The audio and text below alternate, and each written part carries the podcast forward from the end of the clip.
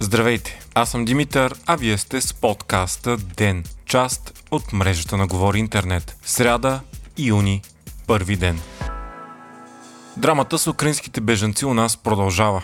Калина Константинова, вице-премьерът, който отговаря за бежанците, търпя силни критики за гневното си емоционално изказване, включително от представители на управляващата коалиция. Утре тя ще бъде изслушана в парламента по искане на опозицията и има такъв народ за решението на кабинета да спре в последния момент разселването на бежанци. Хаосът е голям и не е ясно какво ще се случва с бягащите от войната украинци. Някои от тях бяха настанени от хотелите по Черноморието временно в беженския буферен център в Елхово, където се оплакаха от много лоши условия, настанени в фургони и оставени без храна. Това са най-нуждаещите се групи от хора, които нямат къде да отидат, след като свърши срока за настаняването им в хотели. По-късно тези хора ще бъдат настанени в държавни бази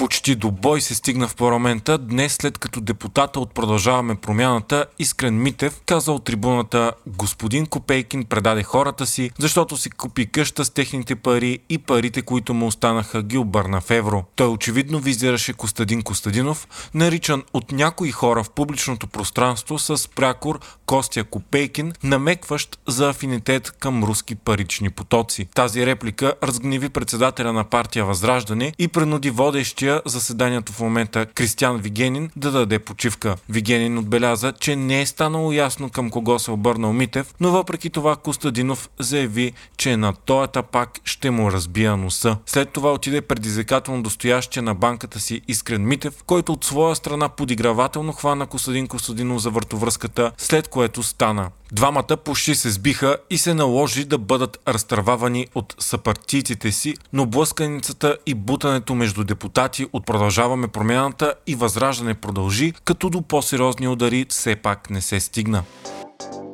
президентът Ромен Радев не възнамерява да пусти френския си колега Емануел Макрон заедно с премиера и външния министр, за да обсъдят евентуалното вдигане на българското вето над преговорите на Северна Македония за присъединяване в Европейския съюз. През последните дни се появи неофициална информация по медиите, че Макрон е искал да убеди българското правителство да одобри неговия план за вдигане на ветото. Радев заяви, че няма условия за неговата визита и че липса напредък по откритите въпроси между София и Скопие и иска да види реални резултати. Той намекна и за провеждането на референдум по въпроса.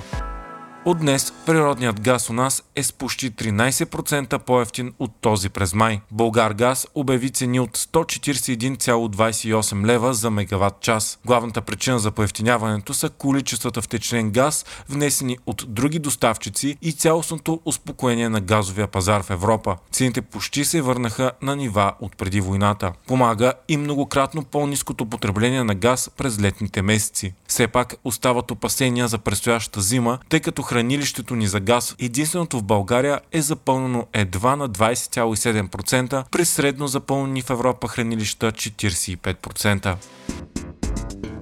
На 30 май американски изтребители F-35 са кацнали в България и предстои в следващите месеци да провеждат въздушни операции в Черноморския регион. Те са се присъединили към вече присъстващите нидерландски изтребители за провеждане на Air Policing на НАТО. Основната цел на изтребителите е охрана на източния фланг на НАТО, като задачата е особено важна в контекста на войната в Украина. Американските самолети са излетели от база Рамштайн, Германия, за да изпълнят мисия с дълъг opsek Те са каснали в авиобаза Граф Игнатиев, за да презаредят и продължат полета си над Черно море. Не е ясно колко са бойните машини и колко време и дали въобще те ще останат в България. F-35 са най-висок клас изтребители от пето поколение. България пък разполага само с вече силно морално устрели изтребители МиГ-29 почти на края на своя експлуатационен период, като освен това тяхната поддръжка в момента е затруднена заради войната. В същото време време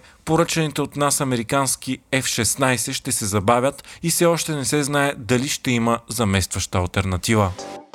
Германия реши да достави на Украина исканите от Киев системи за отбрана земя, въздух, Ирис Т. Това е най-модерната система за противовъздушна отбрана в германската армия. Междувременно, американският президент Джо Байден написа статия, която публикува в Нью Йорк Таймс. В нея той обяви, че е одобрил предоставянето на Украина на по-модерни и мощни ракетни системи и боеприпаси. Байден аргументира решението си с това, че по този начин Киев ще има по-силни позиции по време на преговорите за прекратяването на огъня. Новият пакет военна помощ от САЩ ще включва високомобилни артилерийски ракетни системи, които позволяват поразяване на цели до около 80 км. Байден обаче заяви, че не поощрява Украина да атакува територията на Русия с тях. Всичко това се случва след силно засилване на украинските призиви за помощ за тежки и модерни оръжия от страна на Запад заради напредването на руската армия в Донбас.